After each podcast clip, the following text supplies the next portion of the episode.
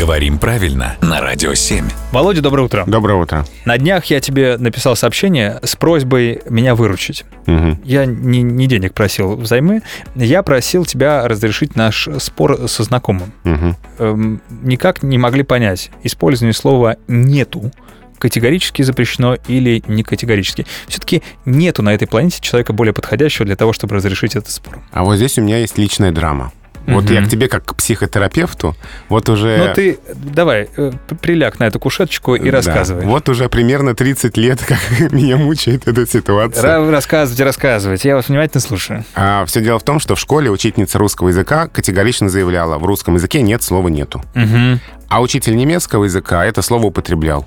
А когда я уже стал взрослым и стал э, побольше знать о русском языке, я понял, что это, конечно, была слишком категоричная фраза.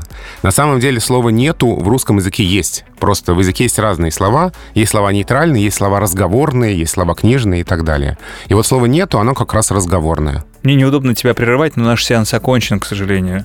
Приходите ж на такое? следующий прием. Я жду вас с вашими новыми историями. С вас 500 миллионов рублей. Спасибо, Володя.